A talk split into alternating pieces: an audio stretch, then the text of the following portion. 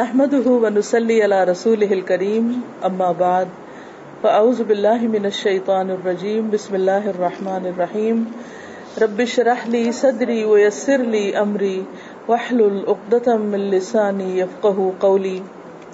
ان الحمد لله نحمده ونستعينه ونستغفره ونعوذ بالله من شرور انفسنا ومن سيئات اعمالنا من يهده الله فلا مضل له ومن يضلله فلا هادي له واشهد ان لا اله الا الله واشهد ان محمدا عبده ورسوله. يا ايها الذين امنوا اتقوا الله حق تقاته ولا تموتن الا وانتم مسلمون. يا ايها الناس اتقوا ربكم الذي خلقكم من نفس واحده من نفس واحدة وخلق منها زوجها وبث منهما رجالا كثيرا ونساء واتقوا الله الذي تساءلون به والأرحام إن الله كان عليكم رقيبا. يا أيها الذين آمنوا اتقوا الله وقولوا قولا سديدا. يصلح لكم أعمالكم ويغفر لكم ذنوبكم. ومن يطع الله ورسوله فقد فاز فوزا عظيما. شکر اور تعریف اللہ تعالیٰ کے لیے ہے۔ ہم اسی سے مدد چاہتے ہیں اور اسی سے اپنے گناہوں کی معافی چاہتے ہیں۔ اور ہم اپنے نفس کی شرارتوں اور برائیوں کے مقابلے میں اپنے آپ کو اللہ کی پناہ میں دیتے ہیں۔ حقیقت یہ ہے کہ جس کو وہ سیدھے رستے پر چلائے، اسے کوئی بھٹکا نہیں سکتا۔ اور جس کو وہ بھٹکا دے، اسے کوئی سیدھے رستے پہ لا نہیں سکتا۔ اور میں گواہی دیتا ہوں کہ اللہ کے سوا کوئی عبادت کے لائق نہیں۔ اور میں گواہی دیتا ہوں کہ محمد صلی اللہ علیہ وسلم اللہ کے بندے اور اس کے رسول ہیں۔ اے ایمان والو، اللہ کا تقوی اختیار کرو اور مرتے دم تک اللہ کی اطاعت پہ قائم رہو۔ اے لوگو، اپنے رب کے غضب سے ڈرو، جس نے تمہیں ایک جان سے پیدا کیا اور اسی سے اس کا جوڑا بنایا۔ اور اس سے بہت سے مرد اور عورتیں دنیا میں پھیلا دیے۔ اس پالنے والے کی ناراضگی سے ڈرنا جس کا واسطہ دے کر تم ایک دوسرے سے اپنے حق مانگتے ہو اور رشتے داروں کے حقوق کا لحاظ اور پاس رکھو۔ یقین جانو کہ اللہ تمہاری نگرانی کر رہا ہے۔ اے ایمان والو، اللہ سے ڈرتے رہو اور جچی تلی مضبوط بات زبان سے نکالو تو اللہ تمہارے گناہ معاف کر دے گا اور تمہارے اعمال کی اصلاح کر دے گا۔ اور جو لوگ اللہ اور اس کے رسول کی فرما برداری کریں گے، وہ عظیم الشان کامیابی پائیں گے۔ معزز خواتین، اس وقت میں نے آپ کے سامنے خطبہ نکاح کی عبادت پڑھی ہے۔ اگرچہ یہ خطبہ جب نکاح ہوتا ہے، اس وقت پڑھا جاتا ہے، لیکن عام طور پر جب خطبہ پڑھا جاتا ہے، تو اس کا کوئی میننگ یا مفہوم نہیں بتایا جاتا، اس لیے پتا نہیں چلتا کہ اس میں کیا کہا گیا ہے۔ اس کو بس ایک ریچول کے طور پر عام طور پر ادا کر دیا جاتا ہے۔ بات یہ کہ اللہ تعالیٰ نے ہم سب کو پیدا کیا ہے۔ اسی نے یہ ڈسائڈ کیا کہ مرد کیسا ہو، عورت کیسی ہو، وہ ہمارے مزاج سے بھی واقف ہے۔ وہ ہماری نفسیات سے بھی واقف ہے، وہ ہمارے اندر سے بھی واقف ہے، باطن سے بھی، ظاہر سے بھی، ہر چیز سے۔ اس کو ہماری ساری ضروریات بھی پتا ہے تو چونکہ بنایا اس نے ہے، اس لیے اس نے جو گائیڈنس ہمیں دی ہے، جو رہنمائی اس نے ہمیں دی ہے، اگر ہم اس سے فائدہ اٹھائیں تو ہماری دنیا اور آخرت دونوں خوشحال ہو سکتے ہیں۔ خوشی اور خوشحالی صرف مال و دولت سے نہیں ہوتی۔ خوشی اور خوشحالی صرف دنیا میں کسی ناموری کی وجہ سے نہیں ہوتی۔ یہ چیزیں اگرچہ انسان کی خوشی میں اضافے کا سبب ہوتی ہیں، لیکن اصل خوشی وہ ہے جو دل کی خوشی ہوتی، جو دل کا اطمینان ہوتا ہے۔ اور دل کا اطمینان اسی وقت ہوتا ہے جب انسان انصاف کی زندگی گزارتا ہے، ایمان کے ساتھ زندگی گزارتا ہے، اپنے حق بھی پہچانتا ہے اور دوسروں کے حق بھی پہچانتا ہے۔ دوسروں کا وہی پسند کرتا ہے جو وہ اپنے لیے پسند کرتا ہے۔ اور اس میں وہ صرف اللہ کے نہیں، بندوں کے حقوق بھی ادا کرتا ہے۔ اور صرف بندوں کے نہیں، اپنے رب کے حقوق کو بھی پہچانتا ہے۔ اس لیے جب شادی ہوتی ہے، تو ہمیں جس چیز کی یاد دہانی کرائی جاتی ہے، وہ ہے کہ ان الحمد للہ سب سے پہلے اللہ کی تعریف اور اللہ کا شکر، کہ اس نے ہی ہمیں سب نعمتیں دی اور اسی نے یہ خوشی کا موقع دکھایا۔ اب دیکھیں کہ بعض اوقات ہم کتنی بھی کوشش کریں اور رشتوں کے ہونے کے باوجود، لوگوں کے موجود ہونے کے باوجود، دل کو کوئی بات لگتی نہیں، بات بنتی نہیں۔ لیکن یہ اللہ کا فیصلہ ہوتا ہے اور اس کا ایک وقت مقرر ہوتا ہے۔ اللہ تعالیٰ وہ چیز دکھا دیتا ہے اور دو خاندانوں کے اور دو افراد کے باہم ملاپ سے خوشی کا موقع آتا ہے۔ اس موقع پر انسان کو اللہ کا شکر ادا کرنا چاہیے اور اللہ کا وعدہ ہے کہ اگر تم شکر گزار رہو گے تو میں تمہیں اور بھی نعمتیں دوں گا، آگے بھی نعمتیں دوں گا۔ اور اگر تم نے ناشکری کی تو نعمتوں کا دروازہ بند ہو جائے گا۔ اللہ تعالیٰ کی ناراضگی ہوگی۔ تو اس لیے مومن ہر خوشی کے موقع پہ جب بھی اس کو کچھ ملتا ہے، تو سب سے پہلے وہ اللہ کا شکر ادا کرتا ہے کہ الحمد للہ اللہ نے مجھے یہ چیز عطا کی۔ تو ان الحمد للہ قرآن کے آغاز بھی کہاں سے ہوتا ہے؟ الحمد للہ سے۔ اسی طرح نماز میں بھی ہم جب سورت فاتح پڑھتے ہیں تو الحمد للہ یا اس سے پہلے سبحانک اللہ بھی اللہ کی تعریف کے کلمات ہوتے ہیں۔ اسی طرح کھانا کھاتے ہیں تو الحمد للہ سو کے اٹھتے ہیں تو الحمد للہ مومن کی ساری زندگی اللہ کا شکر ادا کرتے گزرتی۔ اور جو جتنا گریٹفل ہوتا ہے، جتنا اس کے اندر ایک ایک شکر کے جذبات ہوتے ہیں، اس انسان کی زندگی اتنی ہی زیادہ پرسکون ہوتی۔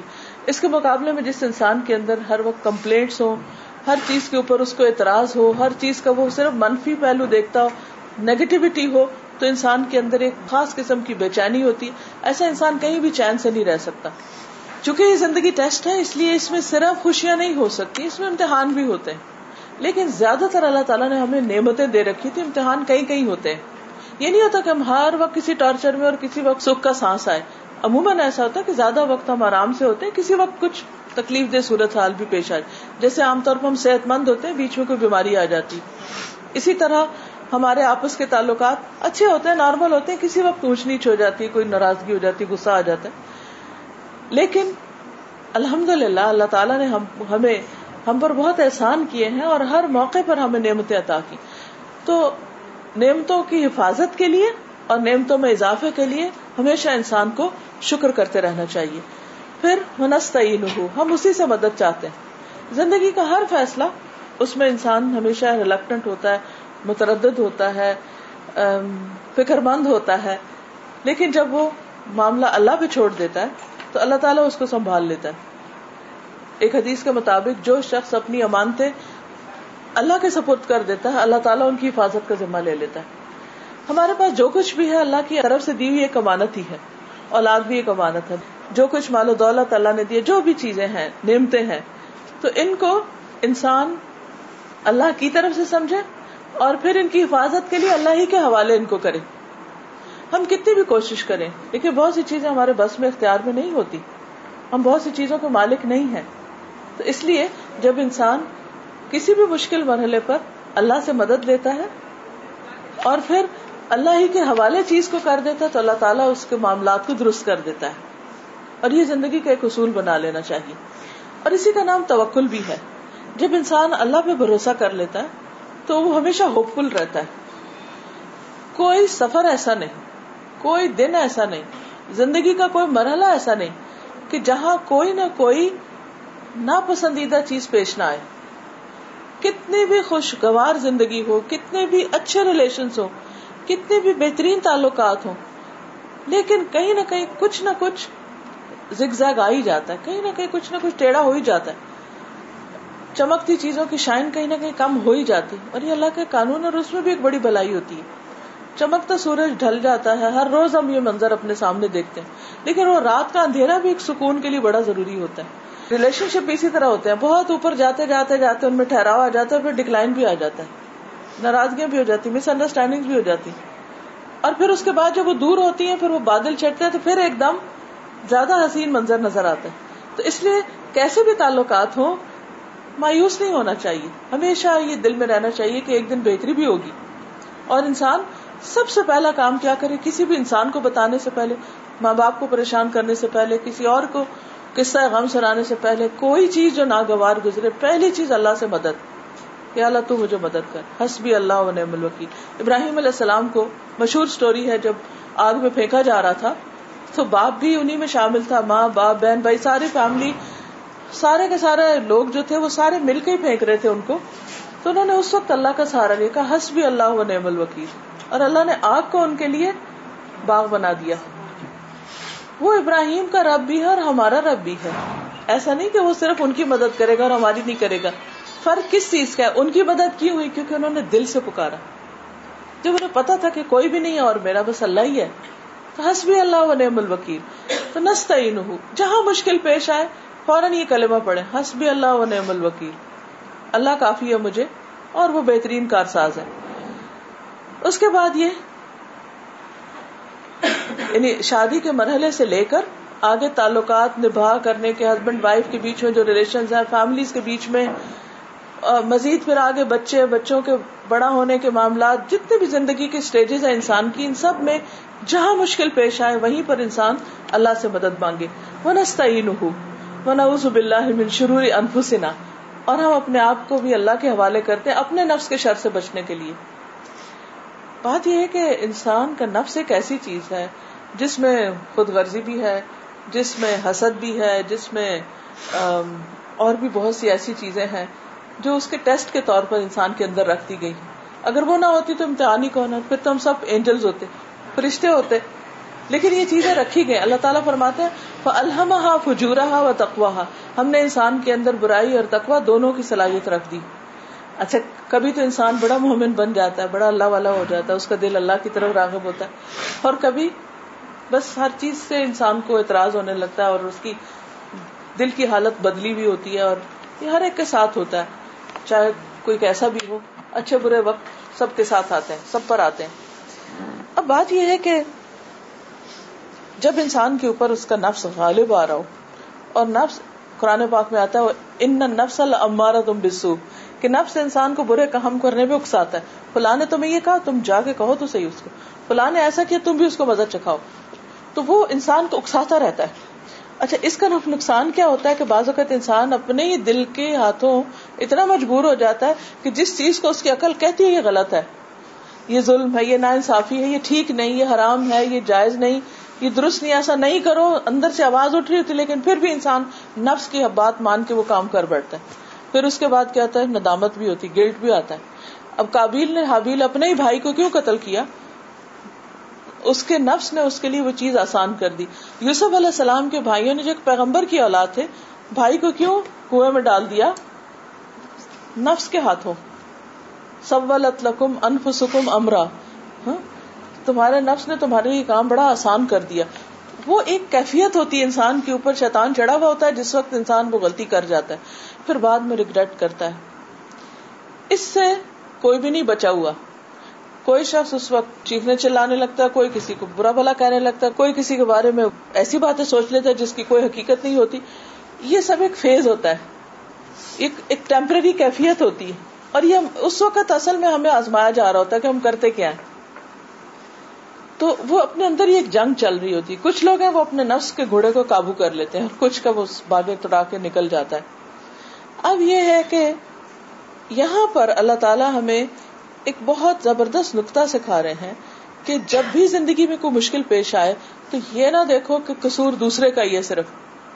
اس میں ہم بھی کہیں نہ کہیں شریک ہے کہتے تالی دونوں ہاتھوں سے بچتی ہے۔ ٹھیک ہے بعض اوقات ایک اوپر سے بچتی ہے اور وہ زیادہ اوپر والے حصے کا ہاتھ ہوتا ہے اور دوسرے کا کم ہوتا ہے، لیکن شور جب ہی ہوتا ہے، جب دونوں ہاتھ ٹکراتے ہیں۔ انسانوں میں بھی ٹکراؤ ہوتے ہیں۔ جتنے بھی پیار کا رشتہ ہو، دوستوں میں، عزیزوں میں رشتے داروں بس فرق یہ ہوتا ہے کہ جو خون کے رشتے ہوتے ہیں نا، وہ آپ یوں سمجھے جیسے گولڈ ہوتا ہے نا، اس کی طرح ہوتا ہے۔ لیکن جو سسرالی رشتے ہوتے ہیں یا دوستی کے رشتے ہوتے ہیں، جو بنائے جاتے ہیں، وہ ہیرے کی طرح ہوتے ہیں۔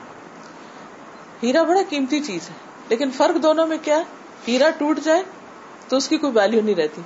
سونا ٹوٹ جائے تو اس کو پھر جوڑ لیا جاتا ہے۔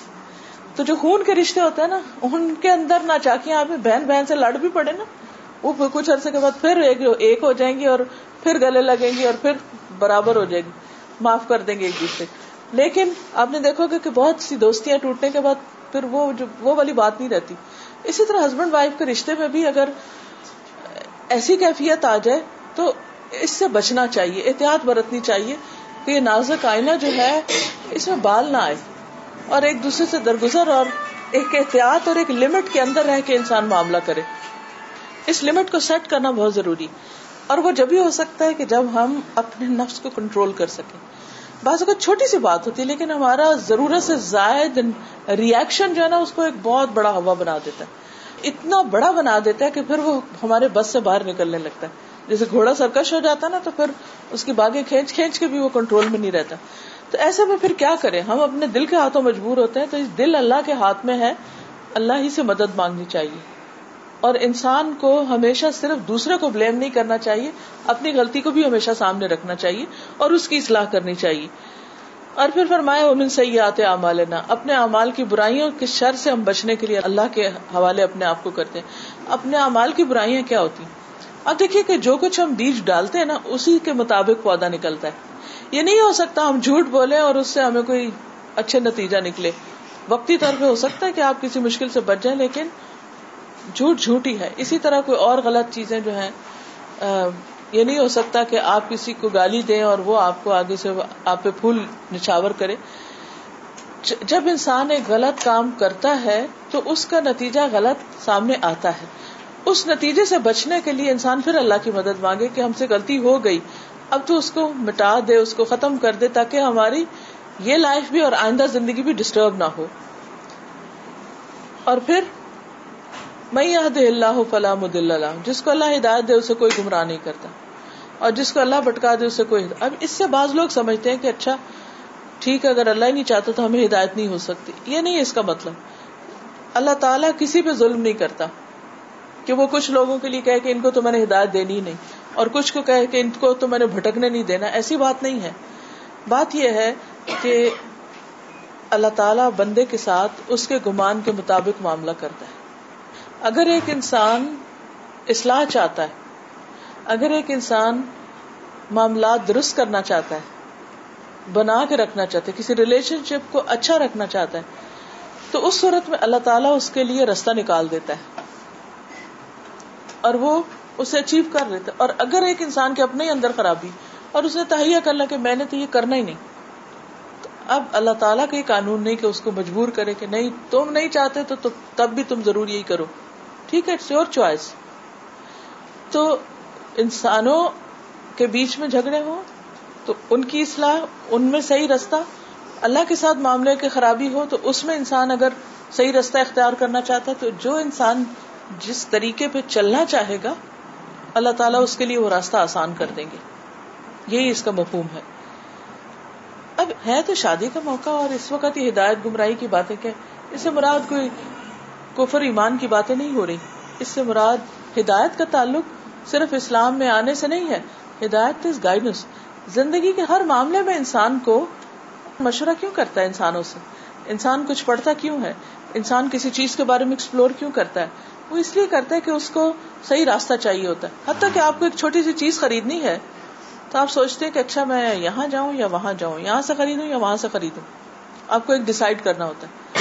اب اس میں صحیح نتیجے تک پہنچنا، صحیح راستے تک پہنچنا، اس کے لیے جو ایفرٹ کرے گا وہ پہنچ جائے گا۔ تو ایفرٹ شرط ہے۔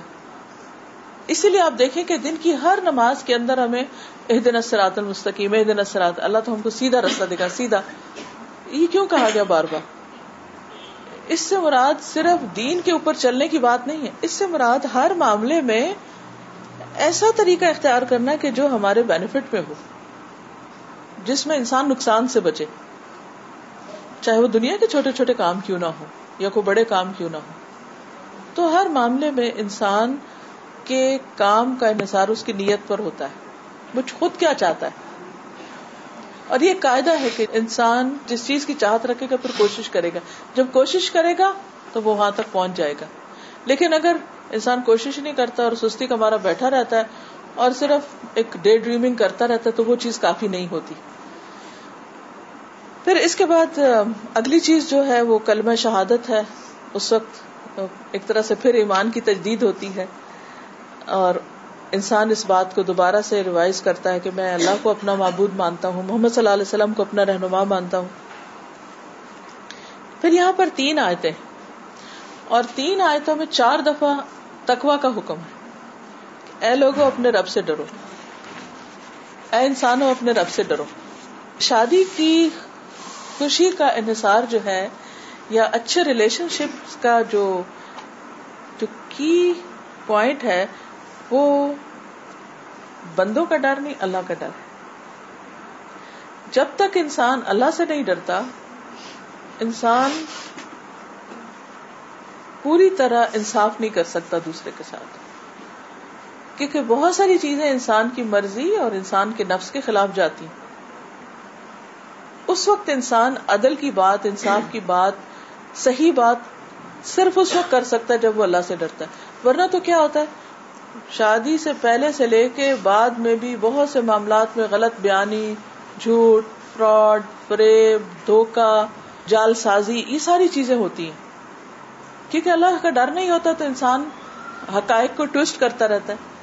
بعض اوقات فیملیز اپنا انٹروڈکشن کراتی ہیں تو وہ بالکل ہی غلط ہوتا ہے۔ حالانکہ وہ ہوتے نہیں جو وہ پیش کر رہے ہوتے ہیں۔ لڑکے یا لڑکی کے ایجوکیشن یا جاب یا ان چیزوں کے بارے میں بتایا جاتا ہے تو وہاں جھوٹ دھوکا دیا جا رہا ہوتا کتنے ایسے کیسز آپ سنتے رہتے ہیں کیوں ہوتا ہے یہ سب کچھ؟ کیونکہ اس وقت لوگوں کو لوگوں کا ڈر ہوتا ہے۔ ان ان کو خوش کرنے کے لیے یا ان کی نظروں میں بڑے بننے کے لیے ایسی باتیں کی جاتی۔ اگر کسی کے دل میں اللہ کا ڈر ہو تو وہ جھوٹ نہیں بول سکتا وہ کسی کو دھوکا نہیں دے سکتا۔ وہ کسی کے ساتھ زیادتی نہیں کر سکتا۔ کیونکہ اس کو پتا ہے کہ اگر میں زیادتی کروں گا تو میرے اوپر بھی یہ چیز پلٹ کر آئے گی۔ اس وقت انسان وقتی طور پر چاہے اس کو شرمندگی بھی ہو، تب بھی وہ اپنی حقیقت کو چھپاتا نہیں ہے۔ کیونکہ حقیقت تو ایک دن کھل کے ہی رہتی۔ اور آپ نے اکثر دیکھا ہوگا کہ جو شادیاں دھوکے کی بنیاد پر ہوتی ہیں، وہ شادی تو ایک ایسا ریلیشن شپ ہے جس میں سب کچھ ایک دوسرے کے سامنے آ جاتا ہے۔ کوئی ایک بزنس پارٹنر شپ میں بھی آپ دیکھیں کہ اگر لوگ ایک دوسرے کو چیٹ کریں تو شاید ان کی چیٹنگ چھپی رہے۔ لیکن ہسبینڈ وائف کا تو ریلیشن شپ ایسا ہے کہ جس میں کچھ چھپ سکتا ہی نہیں۔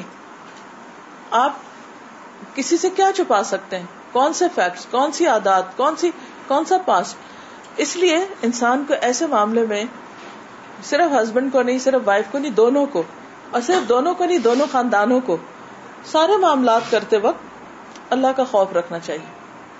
اور اللہ سے ڈر کر بات درست کرنی چاہیے۔ کیونکہ بعد میں بہت سے ریلیشن کیوں خراب ہوتے ہیں کہ جی شادی سے پہلے آپ نے یہ وعدہ کیا تھا۔ یہ کہا تھا، یہ کہا تھا، یہ کہا تھا اور آج آپ وہ ساری باتیں مکر رہے ہیں۔ ان چیزوں سے پیچھے ہٹ رہے ہیں۔ تو وہاں سے پھر ٹرسٹ ختم ہوتا ہے۔ ہاں ایک اور بات یہ یاد رکھیے کہ سب سے خوبصورت ریلیشن شپ وہ ہوتا ہے جس میں ٹرسٹ ہوتا ہے آپس میں۔ یعنی اگر کوئی یہ پوچھے کہ اچھے ریلیشن شپ کا ون ورڈ میں کوئی بتائے کہ وہ کس چیز پر بیس کرتا ہے تو وہ اللہ کے تقوا کے بعد ٹرسٹ ہے۔ جہاں اور ٹرسٹ سچائی کے اوپر ٹرسٹ کا مطلب ہے ایک دوسرے پہ اعتماد کرنا اور اعتماد اسی پہ ہو سکتا ہے جو سچا ہوگا۔ اگر کوئی جھوٹ بولے تو وہ اعتماد نہیں رہ سکتا ٹرسٹ نہیں رہ سکتا۔ تو ہسبینڈ وائف کے خصوصاً ہسبینڈ وائف کے ریلیشن شپ میں ایک دوسرے پر اعتماد کرنا یہاں سے خوشیوں کا آغاز ہوتا ہے۔ بے وجہ شک نہیں کرنا چاہیے۔ اچھا مثلا شوہر سوچے میری بیوی نے ضرور کوئی ایسا کام کیا ہوگا۔ اور بیوی سوچے کہ ہاں میرا شوہر ضرور فلاں جگہ گیا ہوگا۔ اور اس طرح کی جو چیزیں ہوتی ہیں، اور شیطان جو ہے، وہ ہر وقت ذہن میں کوئی نہ کوئی منفی خیال ڈالتا ہے۔ شوہر کے دل میں آ کے بیوی کے خلاف بات ڈالے گا، بیوی کے دل میں آ کے شوہر کے خلاف ڈالے گا۔ بیوی کے لڑکی کے پیرنٹس کے دل میں اس کے سسرال کے خلاف ڈالے گا، سسرال کے دل میں اس کے لڑکی کے ماں باپ کے بارے میں ڈالے گا اور اس طرح بدگمانیوں کے ذریعے ریلیشن شپ خراب کرے گا۔ اس سے بہت بچنے کی ضرورت ہے۔ اور چھوٹی چھوٹی چیزوں کو امپورٹینس نہیں دینی چاہیے۔ اور اگر انسان جب بھی کوئی ایسی چیز ہو کہ مثلاً کوئی آپ کی ایکسپیکٹیشن پہ پورا نہیں اترا تو اس موقع پر بھی اگر آپ بینیفٹ آف ڈاؤٹ سے کام لیں اور دوسرے کو مارجن دے دیں اور اس کی اچھائیوں پر اس غور کرنا شروع کر دیں کہ اس کے اندر اتنی اتنی اچھی باتیں بھی تو ہیں۔ اس نے فلاں فلاں موقع پر میری کتنی کیئر بھی تو کی۔ ویسے بازو کا ایسا تھا نا، اگر بیوی تھکی اور ہسبینڈ کہتی ہے گلاس پانی کا مجھے دے دیں۔ تو کہتے میں نہیں لا سکتا۔ بس یہی سے کام خراب اس وقت انسان یہ سوچے کہ اس کو تو میری پرواہ نہیں اور میں تو اس گھر میں رہ ہی نہیں رہی کیونکہ جہاں محبت نہیں، وہاں پھر رہنے کا کیا فائدہ؟ اور شیطان ایک دم انسان کو انتہا تک پہنچا دے۔ اس وقت انسان اس سارے کا توڑ کیسے کرے؟ کہ نہیں، فلاں جگہ پر بھی تو اس نے مجھے ایسا میرے ساتھ اچھا سلوک کیا تھا۔ فلاں جگہ پر بھی تو میرے کام آیا تھا۔ اگر میں تھکی تو ہو سکتا وہ بھی تھکا ہو۔ سو وٹ چلو کوئی بات نہیں۔ لیکن یہ اتنے نازک مرحل لیتے ہیں کہ ایسے میں انسان سب اچھائیاں اور احسان ایک دوسرے کو بھول کر صرف نیگیٹو چیزوں کے اوپر توجہ رکھتا ہے۔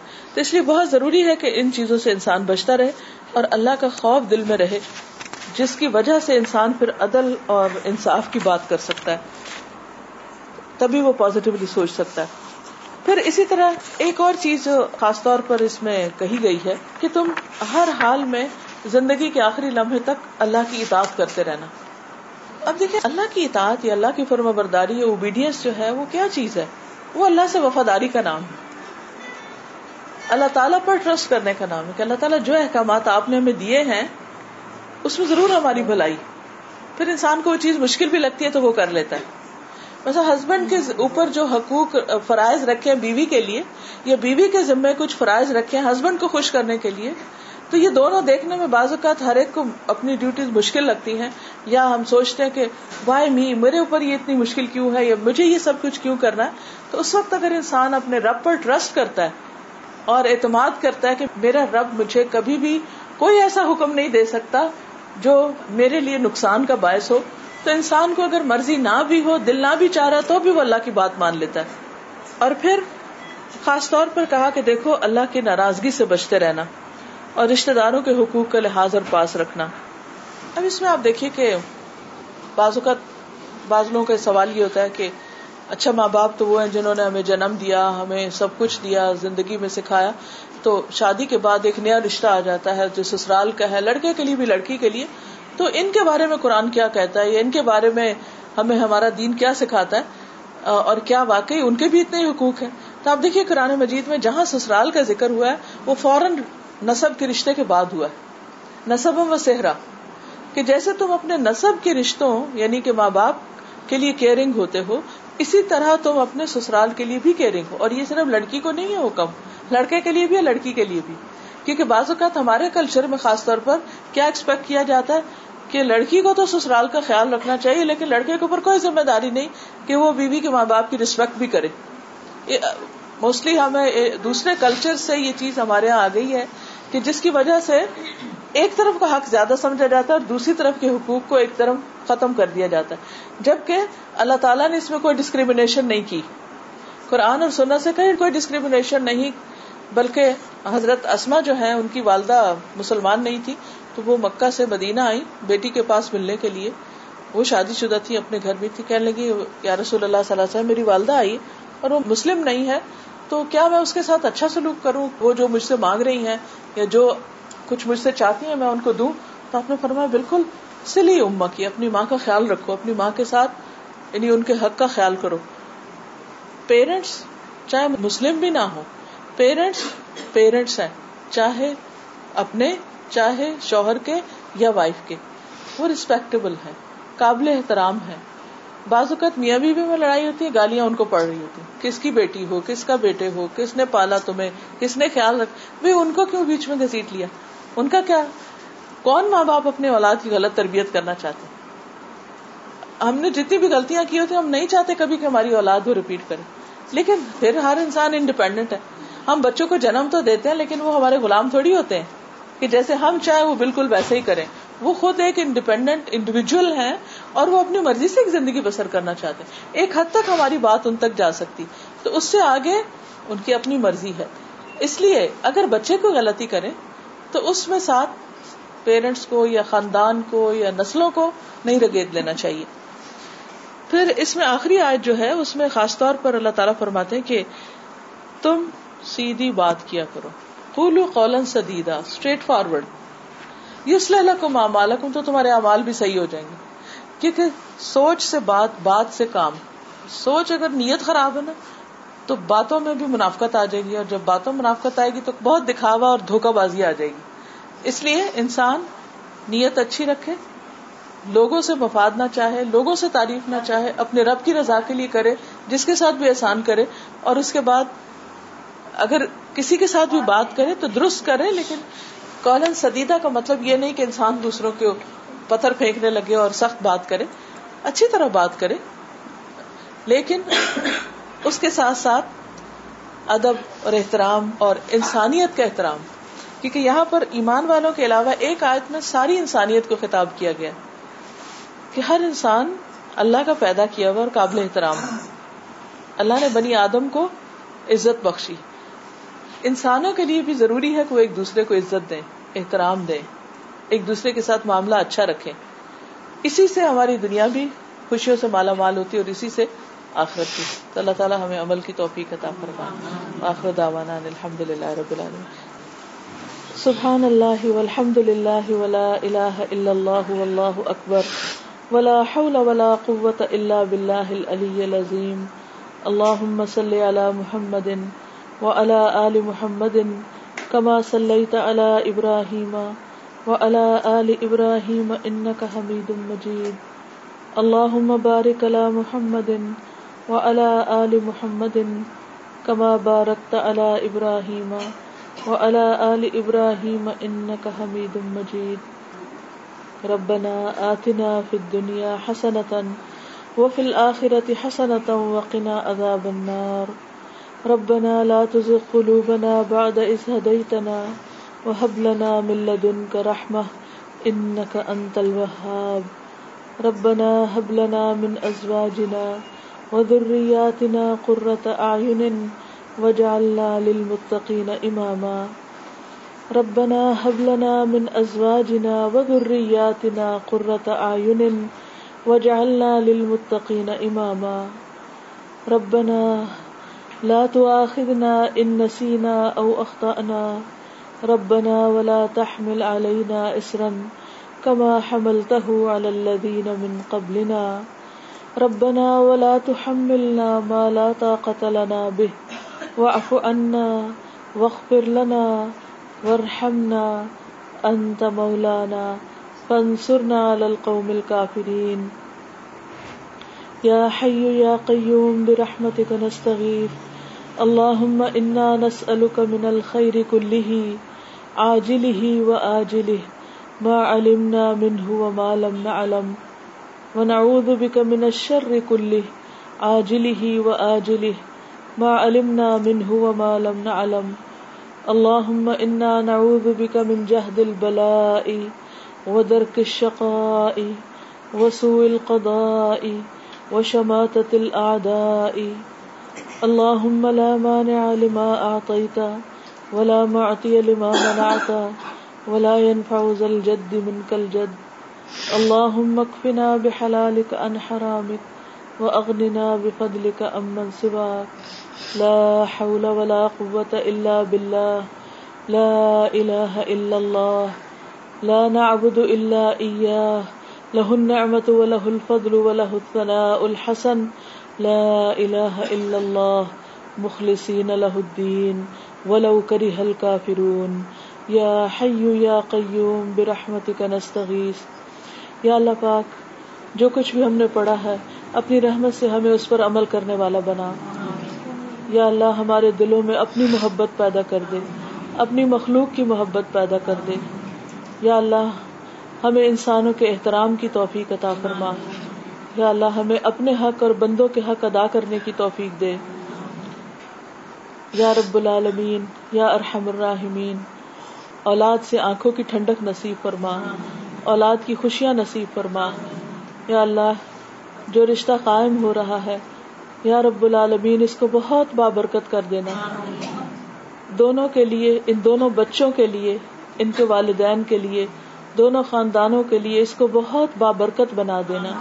بہت خوشیوں کا باعث ہو۔ دونوں خاندانوں کو اپنی رحمت سے ڈھانپ لے۔ یا اللہ ہر تکلیف فتنے مشکل مصیبت اور حادثے سے محفوظ رکھنا۔ یا رب العالمین تو اپنی رحمتوں سے نوازنا اور ان کو سال اولاد نصیب فرمانا۔ یا رب العالمین ان کے درمیان بہترین اتفاق اور بہترین محبت پیدا کر دینا۔ ایک دوسرے کے لیے بہت کیئرنگ اور لونگ ہو ایک دوسرے کا خیال رکھنے والے اور ایک دوسرے کے حق پہچاننے والے ہوں۔ یا اللہ وہ حق جن کے بارے میں تو بھی سوال کرنے والا ہے۔ یا اللہ، ہم سب کے دل اتنے بڑے کر دے کہ ہمیں دوسروں کے حقوق ادا کرنا آسان ہو جائے یا رب العالمین، ہماری خود غرضیوں کو اور نفس کی شرارتوں کو ہم سے دور کر دے۔ یا حیو یا قیوم برحمت کا نستغیث۔ یا اللہ، تمام بیماریوں سے صحت عطا فرما۔ یا اللہ، تمام ہم اور غم اور فکر اور پریشانیاں سب کی دور فرما۔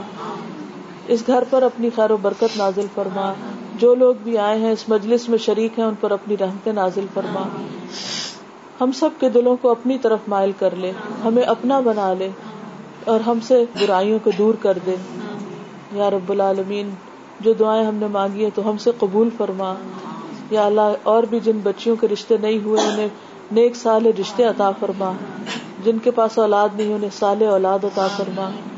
یا رب العالمین تو ہم سب کے دلوں کی دعاؤں کو حاجات کو تو خوب جانتا ہے۔ اللہ تو ہمارے دلوں کی دعائیں سن لے۔ اللہ ہم کو تو مانگنے کا ڈھنگ نہیں آتا۔ یا اللہ تو ہمیں مانگنا سکھا دے۔ اور جو کچھ ہم نے مانگا تو اسے قبول فرما۔ اور جو ہم نہیں مانگ سکے اور وہ ہماری ضرورت ہے اور تو ہم سے زیادہ اس کو سمجھتا ہے۔ اللہ تو بھی ہم ہمیں عطا فرما۔ یا حیو یا قیوم برحمتک نستغیث۔ یا حیو یا قیوم برحمتک نستغیث۔ ربنا تقبل منا انك انت السميع العليم وتب علينا انك انت التواب الرحيم وصلى الله تعالى على خير خلقه محمد وعلى اله واصحابه واهل بيته اجمعين برحمتك يا ارحم الراحمين. اللہ تعالیٰ سب بیماروں کو صحت عطا فرما۔ جتنے بھی حاضرین مجلس ہیں، ان کے دلوں میں جو دعائیں ہیں، اللہ تعالیٰ ان کو قبول فرما۔ ربنا تقبل منا انك